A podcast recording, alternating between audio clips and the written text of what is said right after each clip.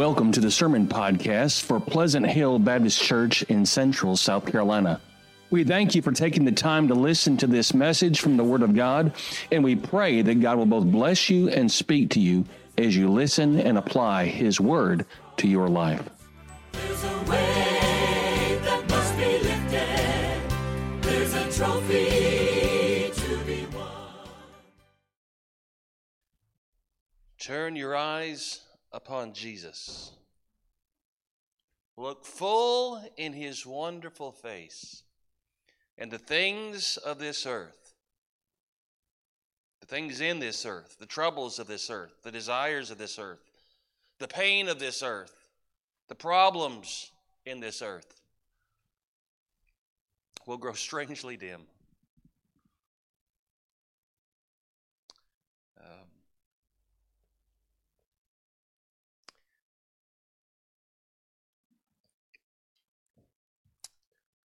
There's nothing quite like facing some trials.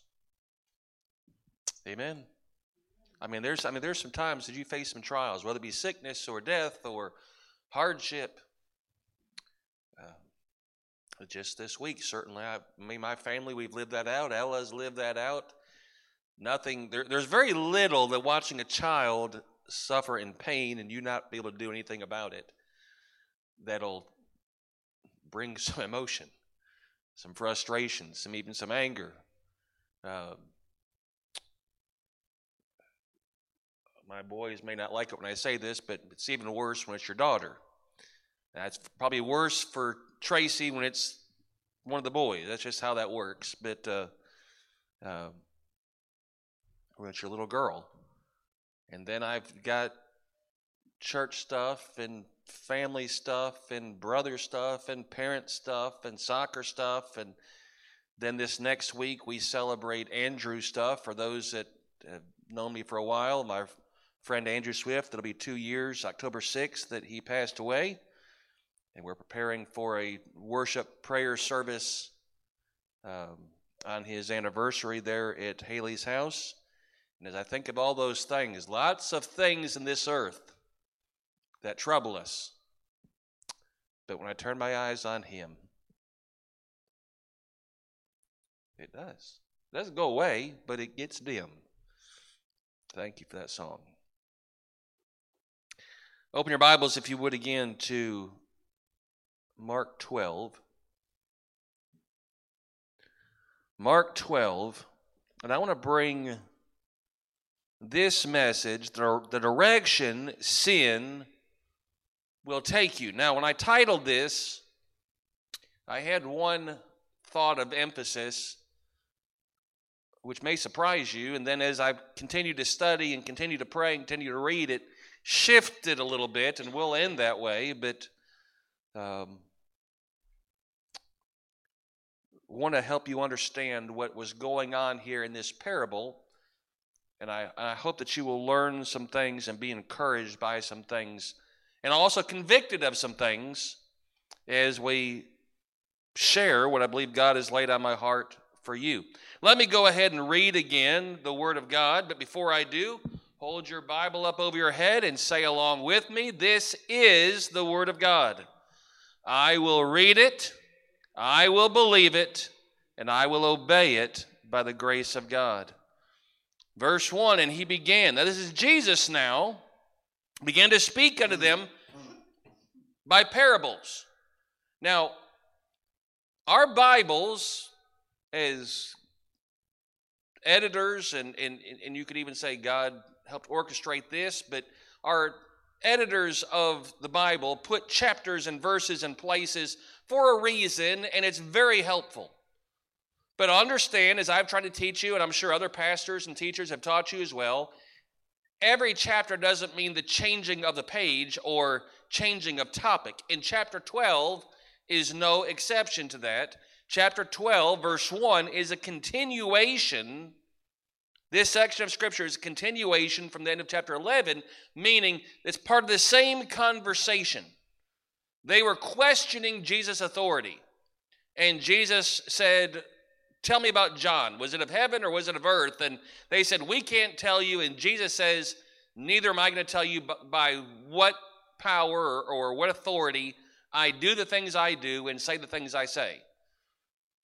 And then he turned it around on them. Before he let them get away, before they left, he said, Now let me tell you something. A certain man planted a vineyard and set a hedge about it, and digged a place for the wine fat, and built a tower, and let it out to husbandmen, and went into a far country. So here we see, just kind of give you the context now, it's a story. Now, before I go any farther, let me just say this. What was a parable, or what was the purpose of a parable? And let me try to give you my definition of a parable. A parable, and this is not just my definition, I got this from a former pastor, and he got probably from a former pastor, but it is a heavenly story with an earthly meaning. It's not a literal thing that happened necessarily. It's a, a metaphor or it, it's, it's a heavenly story with an earthly meaning. Um, and so, therefore, understand that's what a parable is. Uh, at the same time, understand that we learned back in Mark chapter 4, if you remember, the disciples asked him about parables, and he said, The parable is that those who are without, I'm paraphrasing now, but those who are without won't understand it completely.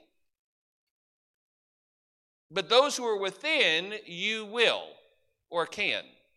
And so, therefore, when we look at a parable, understand it's not always what it appears to be on the surface. There's more to it than that.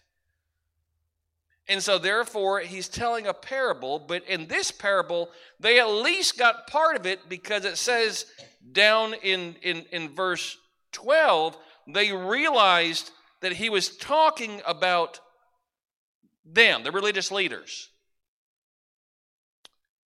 And so before I continue reading, I want you to turn over to Isaiah chapter 5 because I want to stop right there with the landowner who builds the vineyard. So turn in your if you would in your Old Testament to Isaiah chapter 5. Because we sometimes, and if you're not familiar with this parable, or even if you are, you may not realize the connection that the Sanhedrin, the Jewish leaders that were there questioning him at that time, certainly would have understood. And that is this Isaiah chapter 5 is the picture or the metaphor of Israel as a vineyard. Verse 1 Now I will sing to my well beloved a song of my beloved. Now, the well beloved would be the Son of God, a song of my beloved touching his vineyard. My well beloved hath a vineyard in a very fruitful hill, and he fenced it and gathered out the stones thereof, and planted it with the choicest vine, and built a tower in the midst of it, and also made a winepress therein. And he looked that it should bring forth grapes, and it brought forth wild grapes. Now, it's a picture of Israel, and he did everything he could for Israel. And now we're seeing the same picture over in chapter 12. That we see a vineyard with a hedge, a, a wine press, and, and a, uh, uh, a place in the rock dug out where the when the wine was pressed out, the juice would run down into. There's a tower there that was set up for storage as well as uh, a watchman to be able to watch what's going on around, the hedge, the wall that's there for the protection. And then he builds all that, and then he goes away and he lets it out, rents it out to some workers to do the work. And that would have been a picture of the religious leaders that were given the responsibility of caring for the vineyard, Israel, but they didn't do what they were supposed to do. Keep reading. And then the season he went to the husbandman, a servant, or he sent to the husbandman a servant that he might receive from the husbandman of the fruit of the vineyard, or get his rent, basically, get his profits. And they caught him and they beat him and sent him away empty. And again he sent unto them another servant, and at him they cast stones, or tried to stone him, and wounded him in the head, and sent him away shamefully handled. And again, he sent another, and the him they killed, and many others, beating some and killing some. Having yet therefore one son, his well beloved, remember that word, he sent him also last unto them, saying, They will reverence my son. But those husbandmen say among themselves, This is the heir. Come, let us kill him, and the inheritance will be ours. Now, that was a true thing. In other words, the heir of the husband, they're assuming the heir is being sent because the the owner of the, of the vineyard, the landowner, has died. And so now the son is coming to collect the rent. And they said, if we kill him, we get to keep it all.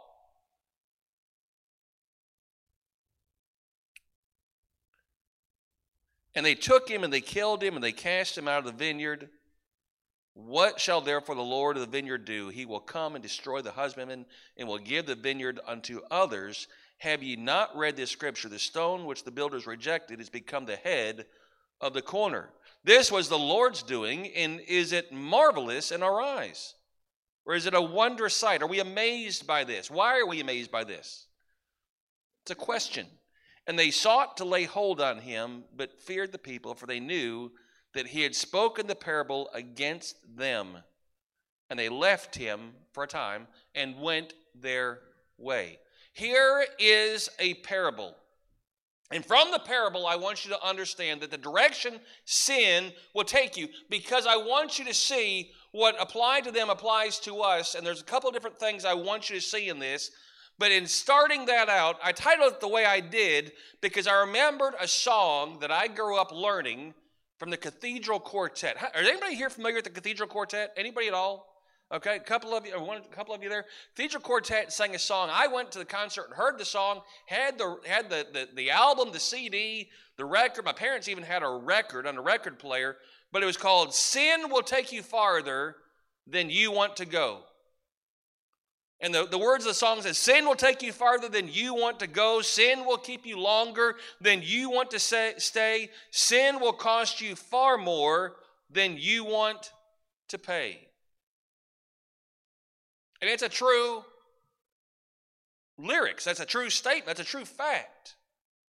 And certainly we're going to see that here. But then I did a little studying as I was preparing for the message, and I found out that quote was originally attributed to a preacher, an evangelist named Ravi Zacharias.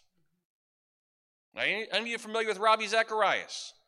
One or two of you. Okay, Ravi Zacharias, big ministry, big time uh, preacher, very famous in, in certainly in Christians in some Christian circles. But he's the one that originally said that, and, and, from what I was reading, that's where the words to the song came from. That quote by Ravi Zacharias. And here we see in this parable exactly that. Now, I want you to see that it is a picture of God who plants the vineyard Israel, and he does everything that he can do. I want you to see, number one, I want you to see a pointed truth. The truth or the, the circumstances or if you uh, uh, the context of what was going on was in this vineyard look at what god had done again the picture of the of the owner of the certain man is a picture of God, a metaphor of God.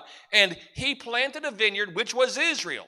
And he did everything he could do for that vineyard to be beautiful and wonderful and productive in providing fruit. And we learn from Isaiah that it produced wild grapes, not the right grapes. They rebelled, they, produced what was not intended because man has a choice. But God did, the pointed truth is, is that God did for Israel and God does for you and me today and for the church by proxy, if you will. What more could he do? And you've heard me say that before in recent weeks. What more could he do? But here we see the picture again. Notice that he planted a vineyard. Notice that he put a hedge, a wall. It says a hedge. That could mean thorn bushes around it for protection. That could mean stones that were gathered up when they cleared the land, uh, a lot of that land was very stony ground, and they gathered those stones up and made a wall of protection around it. It could have been a mortared wall. Doesn't matter. It was a border around it to protect the vineyard from the animals, from those who would try to break in and steal grapes. It was there. As was a watchtower, which would have served, the tower there would have served as a watchtower and also storage. And then also he put a press and he put in there, digged a place for the wine fat for it to drain down into. He gave everything that he could have given, did everything that he could have done, blessing upon blessing upon blessing, and then said, Okay, now I'm putting you in charge. The people that he, the husbandman there. Just as he had put the religious leaders, said, Now lead the nation. Lead them to worship me. Lead them to tell others about me. Lead them to testify of the one true God of the Bible. And they didn't. We know that Israel rebelled and Israel rejected and Israel turned. But there was everything that could have been provided, he provided. And that leads us to point number two is a present problem. Now, I say present problem because it was present when Jesus was talking, and it's also present today.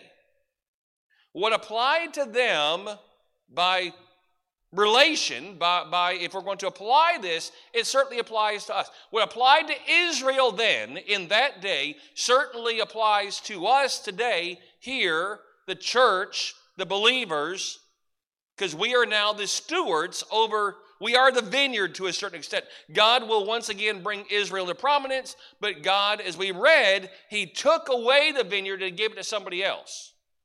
And we're going to come back to that, but understand this applies to us. The problem was that sin took them farther than they ever thought they would have gone to be in the beginning. And sin in our life, sin in your life, sin in my life will take you farther than you ever want to go. And where I get that from is with a progression of evil and violence we see in this passage. One, there's a lack of appreciation. Sin, when we think of sin, now again, sin is anything that, that, that, that is in opposition to God, anything that's not in agreement with God. Everything that does not meet God's standard is sin. It can be a word, it can be a thought, it can be an action, it can be an attitude. It, what, any of those things, anything that goes against God and what He has set up and what He has planned and what He has said do is a sin. But it doesn't start out with stoning people and killing people. Sin in our lives starts out so very small. And the first thing that we see, and you say, well, that doesn't say anything about appreciation. You're right. They've been given everything that they could have ever wanted to get the results they wanted, and there's no conversation here about how it wasn't providing what they wanted. And I would make the argument that they had every blessing and every profit and everything that ever could, anybody ever could have wanted because they didn't want to give up the vineyard. If it had turned rotten and hadn't produced fruit and, and, and wine and so and profits for them, then they never would have wanted to keep the vineyard. But instead, they are ungrateful.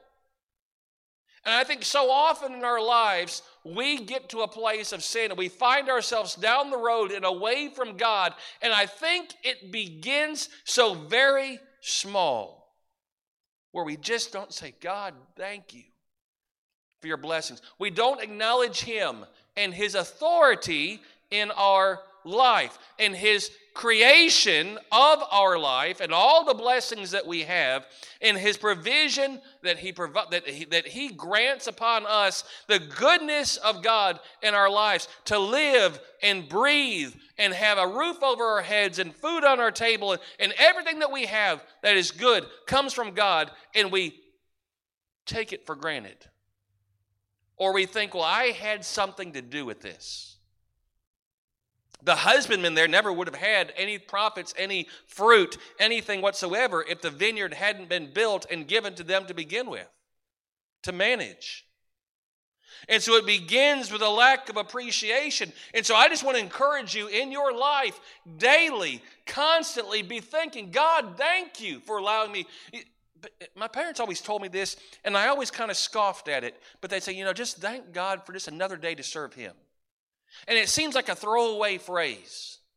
But if we don't wake up and just thank God for another day to live and serve Him, then we're missing a chance for to say thank you, to show appreciation. It is no little thing that you woke up this morning. You understand that, right? And if you think it's a little thing, then think about all the ones who didn't. Think about all the ones who didn't get out of bed, who weren't able to get in a car or leave their house and come to church or go anywhere for that matter. Think about all the ones that don't have another day to do anything. But learn to be appreciate and thankful and just praise God. Say, I don't have much to praise God for. You've got legs, you've got feet, you've got a body, you've got a breath, you've got a heart beating in your chest. Wherever you're at, no matter what you're going through, you've got something to praise and appreciate God for. But if you don't, then something else happens. You begin to think, well, it's mine to do with what I want to do with it. And not only do you have a lack of appreciation, just as they had a lack of appreciation, but then comes a lack of accountability. The landowner, the certain man, sent a servant to go and check on them and to get the rent.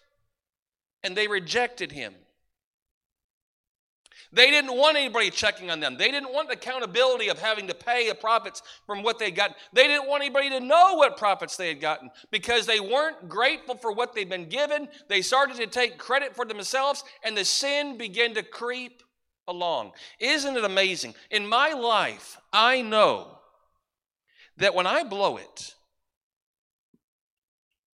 when I blow it, the devil then creeps in and says, Man, you've blown it you might as well just go ahead and keep on going. Right? Blow it again. You've already blown it. So one more sin ain't going to matter. And it begins to gather steam. Just like the little lie that you tell, and then it has to become a bigger lie and a bigger lie. And the next thing you know, you're telling a whole bunch of lies to cover for the little lies. And the next thing you know, you're farther down the road than you ever thought that you would be. And then you're in trouble, and then you have anxiety, and then you have stress, and then you have fear that someone's going to find out because I don't want anybody to ask me any questions. I don't want anybody to know what's going on in my life. I don't want anybody to know where I'm at in my relationship to God because I wasn't grateful anyway, and now I don't don't want to be accountable for where I'm at or where I ought to be or for what I ought to be doing. And then when I get there and I think, you know what, I'm responsible for myself and I'm the only one I have to answer to, then there's a lack of acceptance when God begins to work in my life and God begins to send person after person, servant after servant. Now, who is God sending? In the, in the picture of the story, who is he talking about? It was the prophets, it was the servants of God. It was the judges that he sent, and they rejected, and they rejected, and they rejected. In fact, we go and we see where different prophets were put in prison. Uh, Jeremiah, for example, and Ezekiel, their lives were threatened, put in jail. We see that, we, we see them rejecting and sending them away. And it was a picture where God had sent over and over and over again messengers, servants and they would not accept the authority of the servant or of the one sending him. Why? Because now no longer am I grateful. Now no longer am I am I, am I taking accountability um, and responsibility, but now I'm just going to reject altogether and I'm not going to pay. I'm not going to do what I'm supposed to be doing. A lack of action on their part to give due to credit to whom due, a credit is due, or praise is due, or honor is due. And then not only that, but now I'm going to lose all self control. My point is this their sin of simply not giving praise led to their beating somebody, stoning somebody, killing somebody. Sin will take you farther than you ever thought that you would go unless you repent and let God deal with your sin.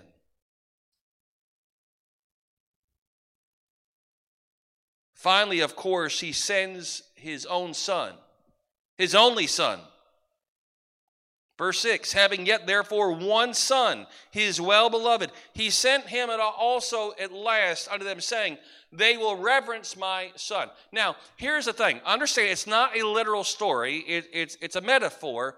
But did God think that they were actually going to accept his son? No. So understand it's a story to make a point, and the point was their sin. Again, he was saying, This is what you're doing. And we would look at it and say God was hoping that they would accept his son, but we understand God never really thought they were going to accept his son. He knew what was going to happen. And that's why we get down here, and part of what he's saying here is we're amazed, but it was the Lord's doing. Verse 11 this was the Lord's doing. The Lord had this all in his sovereignty, in his plan. He knew what they would do, and he had a plan in place. But the point is this this lack of appreciation and lack of accountability and lack of acceptance of, of, of, of what the responsibilities were and their actions were led to a lack of self control. And I'm telling you that that was the problem then. That was the reality of what was happening then. And Jesus is making not just a showing them a present problem, but he's giving them a prophetic promise. They rebelled against the owner. In rea- so forget the story for a moment. In historical sense, they had Israel had rebelled. The religious leaders had rebelled against the owner, God, the creator, God, the master of the universe, God. And God sent messenger after messenger, prophet after prophet, servant after servant. Some they simply drove away and rejected, some they beat, some they imprisoned, some they killed. And God finally sends his son as he was doing as Jesus was the Son of God, is the Son of God, and they rejected him as well. You would never think, as a Christian, that see, the problem is this the Israel never would have thought, I'm going to reject the Son of God, but they didn't believe it. You would think, as a Christian, I would never reject God. I would never turn God away. But little by little, if we don't repent of sin, that's what happened. Sin takes us farther than we want to go. We put ourselves in a place we ought not to be. We say a thing we ought not to say. We do a thing we ought not to do. And the next thing you know, now we're embarrassed that it may have been found out, and now we can't go back because the devil tells us you can't go back. You've blown it. You've lost. You, you you've killed any chance you've ever had, and your reputation is blown. And now you're you're going to be embarrassed to go back into church. You're going to be embarrassed to go back and be around Christians because oh, what are they going to say? But I'm telling you, listen. It all begins with just a little sin. And it's a present problem today because what God says was, what Jesus said was, what do you think the landowner would do? And if we read in other gospels, the people said, not the, not the Sanhedrin, but people said, he's going to come and he's going to kill them. He's going to come and judge them. And that's exactly what he's going to do. And he says, He will come, verse 9, and destroy the husbandman and give the vineyard to others. The prophetic promise of Jesus was in the was then taking place. They rebelled against God. They rejected the cornerstone, as we see down here, where it says in verse 10 have you not read the scripture? The stone which the builders rejected is the head of the corner. That was Jesus Christ. That was the Son of God. He is the cornerstone. And the idea was this there was a cornerstone that builders, when they would build a house, they put the cornerstone there that keeps everything square and plumb, but they rejected the very foundation. They rejected the very thing that was going to keep them straight. They said, We don't want it. Why? Because they didn't want to lose what they claimed was theirs because they never gave appreciation and thanks anyway, and therefore they thought they were the ones responsible for it, but they weren't. And God says that there is going to come a judgment and a catastrophe, and you will be removed and judged and even destroyed. And for those who reject Jesus Christ, That's exactly what has happened or will happen. I say it's a problem then, it's a problem today. That happened to Israel because understand that literally less than 100 years later, in fact, approximately 50 years later, Rome destroyed Jerusalem. And Jerusalem ceased to be a nation until last century, 1900s right? Here's the thing I want you to understand. If God came in because they rebelled and rejected, and he removed them as heir. Because why? They refused to acknowledge, they refused to accept responsibility, they refused to, to do the actions they were supposed to do, they rejected the landowner and killed his son, thinking if I can just remove him, then I will be able to reclaim my life, my thing. And the Israel's leaders, the Jewish leaders, thought, hey, here comes this Jesus, and he's trying to take away our power, trying to take away our position and if we simply get rid of him, we can reclaim what we think is rightfully ours and do what we want to do. That was happening then. And today, the same thing happens. We think if I just, uh, uh, I'm not appreciative and then sin carries me a little bit farther, and then now I'm not accepting responsibility, and now I'm not doing what I'm supposed to be doing, and now I'm actually rejecting and I'm turning away from God, and we wonder how sin got us that far, but it does. It's a prophetic promise that will happen in your life if you don't repent of the sin and you think, I'm just going to reclaim my life as my own, but your life is not your own.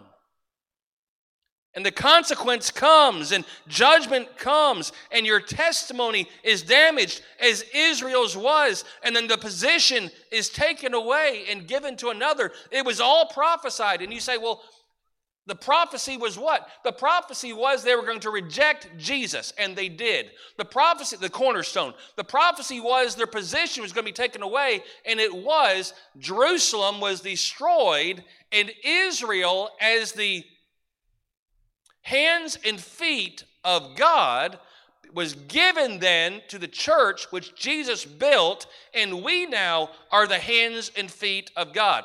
But if we don't take response don't show appreciation to God, and if we therefore get farther down the road and we begin to reject responsibility and not do what we're supposed to be doing, what will God do to us? That's the question. Because here's the really unique thing. Israel had roughly 1900 years from the call of Abraham to the destruction of Jerusalem around AD 90. 1900 years.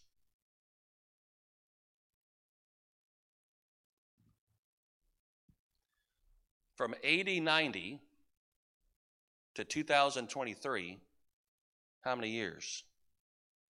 A little bit more than 1900 years.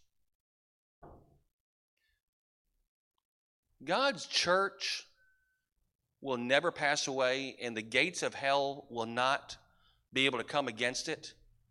But in our lives, we as a church, as a local church, we as churches, if we don't stand on the truth and give appreciation to God for all that He has given us and for who He is and be accountable to Him, sin will take us farther and farther and farther. And we could argue that as far as the physical church, not, not the spiritual church, the physical church has lost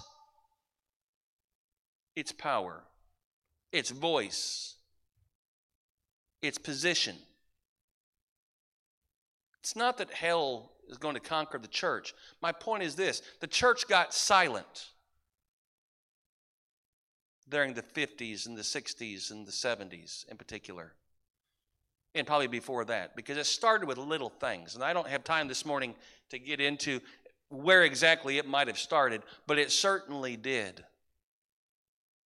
And now we're farther down the road than we ever thought we would be. And we say, What happened?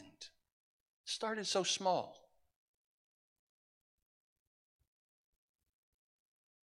You say, I don't like where I'm at. Then repent. As a church, give credit to God and just God, thank you for what we have and thank you for where we're at and thank you for the blessings that you've given and thank you that you've given everything that we need and everything that we have that is good and return to Him.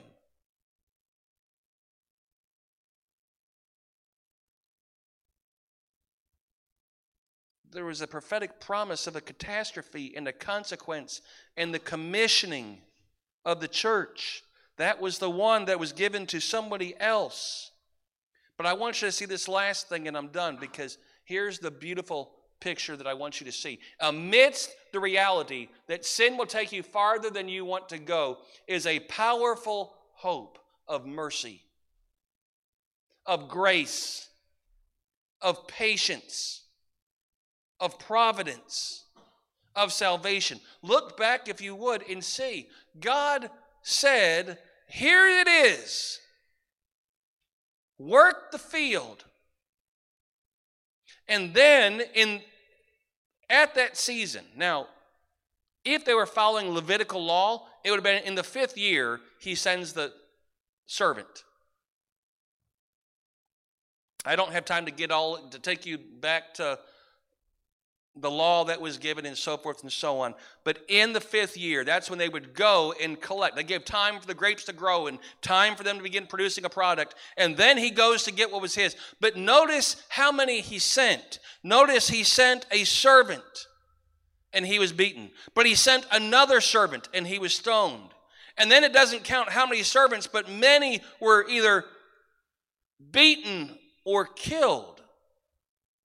God gave them word after word after word, servant after servant after servant, chance after chance after chance. Because the wonderful thing about God is, although we don't like to think about His wrath and His judgment and His and the, and the consequence that comes when we don't show Him the praise and the appreciation that He is worthy of, that we get farther down the road than we ever thought we would get in our sin life, is that God is patient and merciful and gracious, and He provides all that we need to come back to Him. Just do what He's called us to do. Just turn to the one that paid the price and say, I'm sorry, I'm wrong, God forgive me. And it doesn't matter what you've done or where you've been or how long it's been or how big it is or how little it is. Doesn't matter how far down the road you are, there's mercy and grace and patience and salvation available for you. God, knowing everything that would ever take place, knowing every action of this preacher from the time he was before he was born to the time that he dies, knows all the times that I've not shown appreciation, knows all the times that I've not taken accountability, knows all the times that I've not done the right actions, knows all the times that I've gotten so far down the road I don't know how I'm going to get back.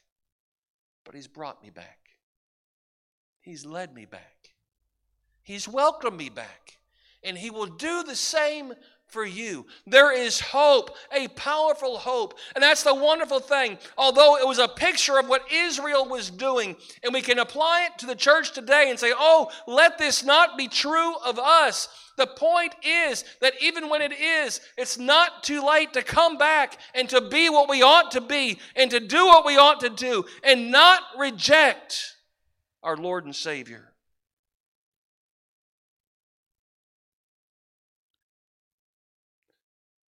I close with this.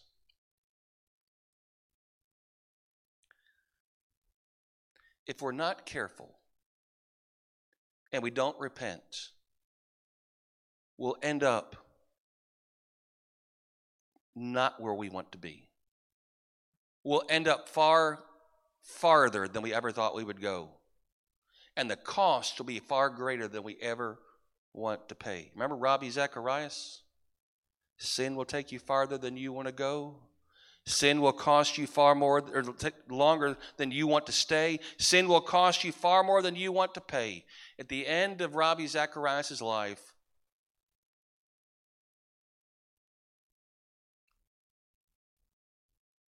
he fell. Shortly before he died, there was outrage over sexual indiscretion that he had made, sexual harassment, sexual assault that he had done. A great preacher, a great minister. You never would have thought in listening to Ravi Zacharias that he would end up where he did. Now, Ravi Zacharias, where he stands in eternity, he's, he's dead and gone now.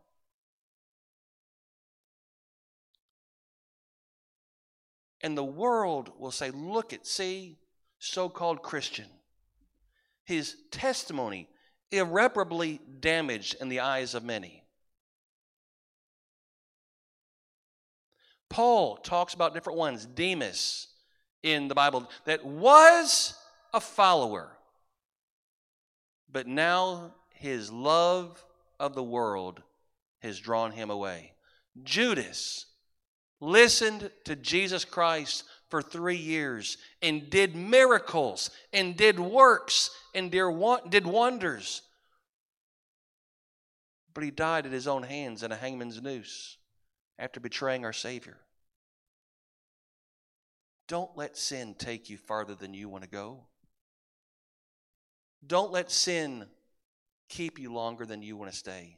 Don't let sin cost you far more than you want to pay.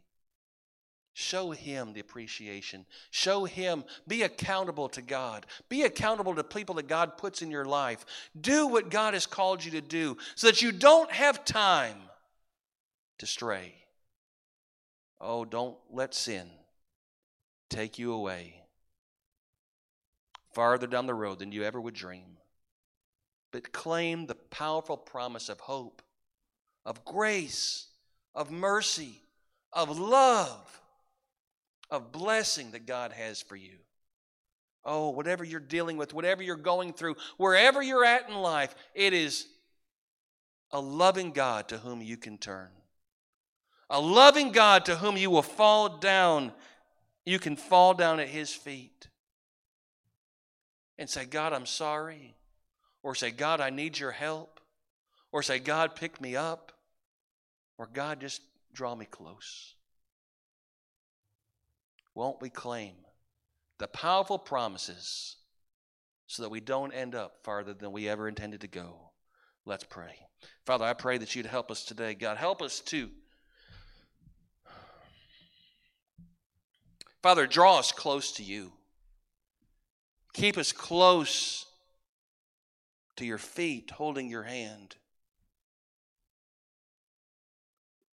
But God, when we stray, when we forget, when we do just even a little thing that is against you, we thank you that you send the messengers. You send the preacher. You send the servant to warn us, to draw us back, to tell us that you don't just leave us where we're at. But God, most of all, thank you for sending your Son to save us. God, if there's anybody in the sound of my voice that's never turned to you for salvation, that they would today. But God, if there's somebody here today that's down, down the road of sin, that they would turn to you and that you would draw them back.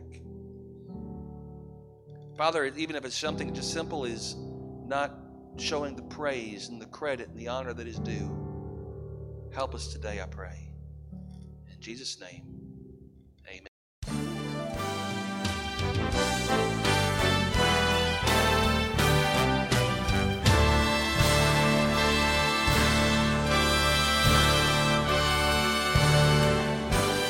We thank you for listening to this message from the Word of God. At Pleasant Hill, we desire to be a help and a blessing to you. If you have any questions or prayer requests, or if we can be a help to you in your walk with God, we invite you to contact us here at Pleasant Hill by visiting our website at phbc.online. Thank you, and may God bless you.